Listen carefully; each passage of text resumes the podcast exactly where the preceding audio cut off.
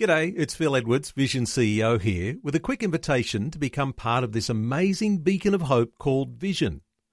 Together we can put our love into action to help people of all kinds build or rebuild their lives on the truth of God. Please consider the part you can play during our upcoming Visionathon appeal, remembering that it's your support that makes Vision possible, including this podcast. Life, culture, and current events from a biblical perspective. 2020 on Vision. As we do on a Thursday, always great to touch base with Greg Bondar. He's the uh, Family Voice Australia, New South Wales and ACT State Director for Family Voice. Uh, Greg, a special welcome back to 2020. Yeah, thank you, Neil, for having me. Greg, some disturbing things, and I've noted that this sort of thing is really controversial happening in the UK right now, and uh, there's not a lot of discussion that's been given to this so far, as from what I can uh, see in, in Australia. Uh, but uh, the idea of mail order killer pills, the idea of abortion uh, via your post, and uh, COVID rules changing things and pushing things in directions we hadn't anticipated. What are your thoughts on some developments that are happening around uh, the DIY abortion? Yeah, thank you, Neil. Look, this is really disturbing information. Look, it appears that the Australian government from March the 13th to 30th of September has allowed um, telehealth items to be made available to reduce the risk of community transmission the COVID 19 and so forth. In, as part of that uh, uh, campaign, the government has added a number of medical items onto the list that is available to deliver telehealth services via phone or video by a doctor. Now, the real issue here is that, that, that, that what's happened, Neil, is that a woman can, can merely phone a doctor, order the deadly RU486 drug to kill her unborn child. Uh, then, of course, she would risk her own health as well. Uh, the disturbing thing is that a doctor would not know from a mere phone conversation whether a woman had lied about her length of pregnancy, so that taking a life of an unborn baby, you know, after 10 weeks with the RU486 drug really runs the risk of a mother bleeding severely, sometimes fatally. So, what we're concerned about is that a doctor, without any ultrasound, without any, without any medical equipment, can merely prescribe this drug to anybody on the phone. And people that can prescribe the drug nearly include general practitioners, specialists, allied health providers, mental health professionals, and even nurse practitioners. So it's a really disturbing uh, issue that we've come across, and we're, we're now going to run a campaign on this now. And uh, Greg, disturbing because uh, as Christians, uh, we see abortion as the taking of a human life.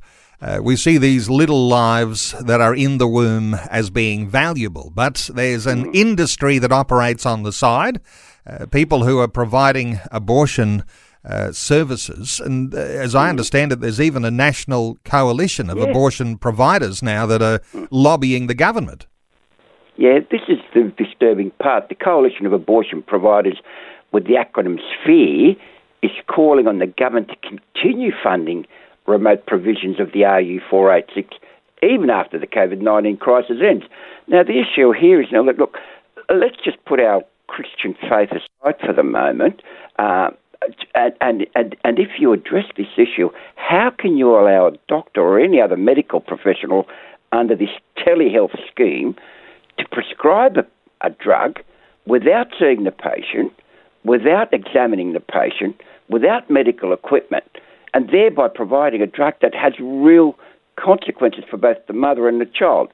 From a Christian's perspective, Neil, you and I both know, you can look at Exodus, Deuteronomy, Luke, where it's wrong to kill an unborn child. Well, in some sense, we might say when we talk about slippery slopes, when these sorts of uh, new measures are introduced, well, here we are at the another outcome of a slippery slope where this sort of thing could be provided just uh, through the mail and uh, without much consultation at all, simply a telephone mm. call to a doctor. Hey, th- the question though comes, Greg, what sort of things do you do as a Christian? Uh, what sort of uh, position might you take? What sort of answers? What sort of things might be involved in a campaign that uh, organisations like yours, Family Voice Australia, you're going to run a campaign. What are you going to be asking the government to do? Yeah, look, it, we, are running a campaign currently. It's on our website, but interestingly, you know, one of the disturbing things I forgot to mention was that this is actually a Medicare rebate uh, provision as well, which to me is staggering. So what we're suggesting is instead of um, bending over backwards to the left wing uh, coalition of abortion providers, what we're saying is, look, government, instead of fund, instead of continuing on with the drug, why don't you look at funding counselling, compassionate care, family support services, pregnancy, pregnancy crisis centres, and simplifying adoption procedures. I mean, what we're really saying is, and a lot of the other people should be looking at as well, is mums who are pregnant. If you don't want the child for whatever reason, or you can't have the child for whatever, there are adoption procedures available, and there are a lot of families now that are looking to adopt children. And you're calling on the federal government uh, to end telehealth abortions. Uh, how would you go about doing something like that, Greg? Look, we're, we're going to approach the uh, Federal Health Minister, Greg Hunt. We're going to pr- approach every politician in, in the uh, national sphere and say to them, look, we want an end to this telehealth abortion uh, in, in the interests of both the mother and the child, and we ask you not to extend the, the provision to provide this drug post COVID 19 now. Uh, Greg, let's move on. Another issue, and uh, we have talked about this on 2020 uh, the fact that in the United States, uh, as a result of Black Lives Matter and the uh, the Marxist-driven organisation that is a part of that particular uh, organised e- people, uh, is that there had been some attacks on churches across the US, and I'm not sure whether they've stopped this week, but about a week ago there was a report that came to uh, to light about about five churches having been either burned or attacked uh, in some way, and uh, and you've been asking the question. Uh, what is uh, the media doing about this? Because it's not being covered in mainstream media. What are your thoughts here? Yeah, look, Neil. Again, I, I'm staggered by the by the approach of the mainstream media. Um, only if, last week, I think it was a week and a half ago, Neil, there were churches burned in Florida, Los Angeles, Boston, New York City, San Diego, and the media coverage from the mainstream media was zero. Now, this is really disturbing because, Neil, just imagine if somebody had burnt uh, a Black Lives Matter flag or a poster or, or an anti abortionist uh, uh, put on fire a, a, a Planned Parenthood type clinic, an abortion clinic, it would be front page news. So we are really concerned that the media is totally not objective at all. It is very left leaning, and we think that uh, this indicates four things now. One, Christianity is under attack worldwide. It seems that sharing your faith is forcing Christians underground uh, at work, leisure, or socially because of the fear of reprisals. The media, no doubt, is dominated by the left left-leaning reporters and editors. Uh, we have issued press releases that get no coverage at all, and therefore, I recommend, and we at Family Voice say, we need to continue to respond with the truth of the gospel, uh, but avoiding the actual preaching. What we want to say to them is, look, these are real issues morally, ethically, socially that we need to address, but the media are just not interested, Neil. Not interested. Uh, I suspect, Greg, it's important for listeners to our conversation today uh, to say, let's not keep these things a secret uh, when you're having conversations, uh, whether it's a dinner time conversation in the in the right uh, context, uh, you know, the right uh, people around your dinner table. I mean, it mightn't be good for uh, small ears, small children, but you know, this is a sort of a, it's a mature conversation Correct. you've got to have, but yep. you've got to be able to address these ideas of what the media is covering and what the media is not, and why the media is not covering these things. Yeah.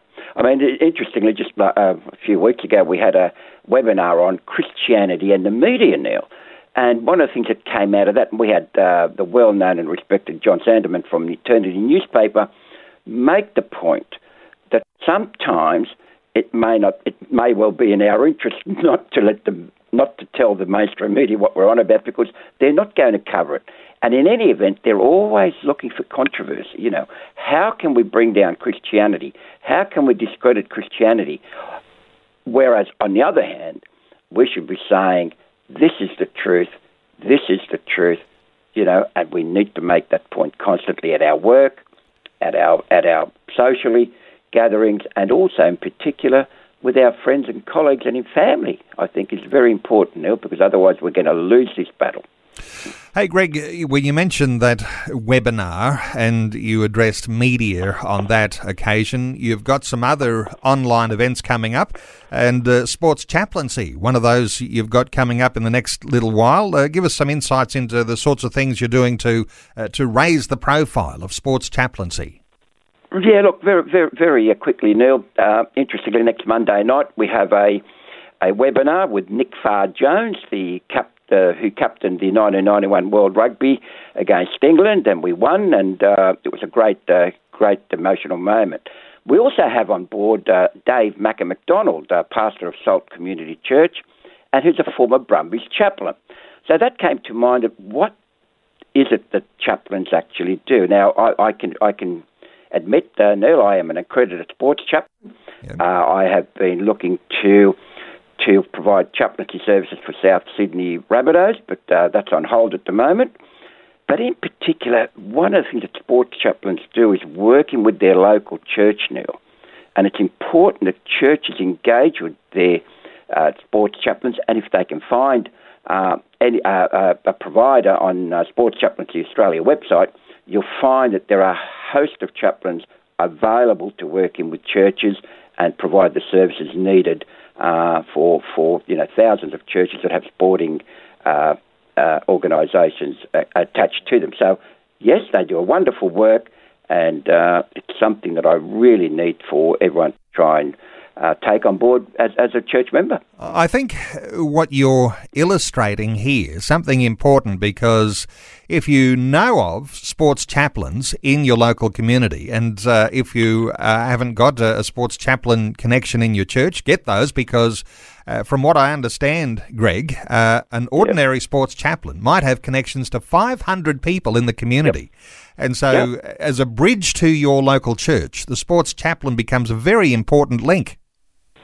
Absolutely. I mean, interestingly, you know, you, we all know uh, Mark McCrindle, uh, who's a researcher, a Christian researcher. Neil, he made the point that we are more religious about our sport than religion itself. Mm. Australians spend four times more time watching sport at home per week than doing religious activities. So, that being the case, what a great mission field for sports chaplains to get involved in sports um, in any sport at all, whether it's AFL, soccer, or, or, or cricket, or football, or V8 cars. And what I'm trying to say here is that Mark um, Mark McCrindle made the point that as chaplains, we have a mission field. If people are so interested in sport, then let's take the mission field to the sporting arena. Okay, a little detail here. Uh, free plug. What's happening with that particular uh, interview with Nick Farr Jones and Dave Macca McDonald? When is that on, and how can people access that? Yeah, thank you. Neil. look, it's on next Monday night, um, and and it's a, a, a free webinar, so that no one's asked to pay anything. It goes from 7 p.m. to 8 p.m. Uh, all you need to do is go to the Family Voice website, look for events, and then you'll be able to register. We'd love to have people on board to listen to how Christians in the sporting arena uh, share their faith, Neil. Well, next Monday night. So visit the Family Voice website and get a link to how you can be a part of that between 7 and 8 on Monday night. Hey, great insights as always. Greg Bondar, thank you so much for taking some time to share these thoughts with us today. The Family Voice website is familyvoice.org.au familyvoice.org.au. Greg Bondar is the New South Wales and ACT State Director for Family Voice Australia. Greg, thanks so much for the update today. Appreciate the opportunity, Neil. Thank you. Thanks for taking time to listen to this audio on demand from Vision Christian Media. To find out more about us, go to vision.org.au.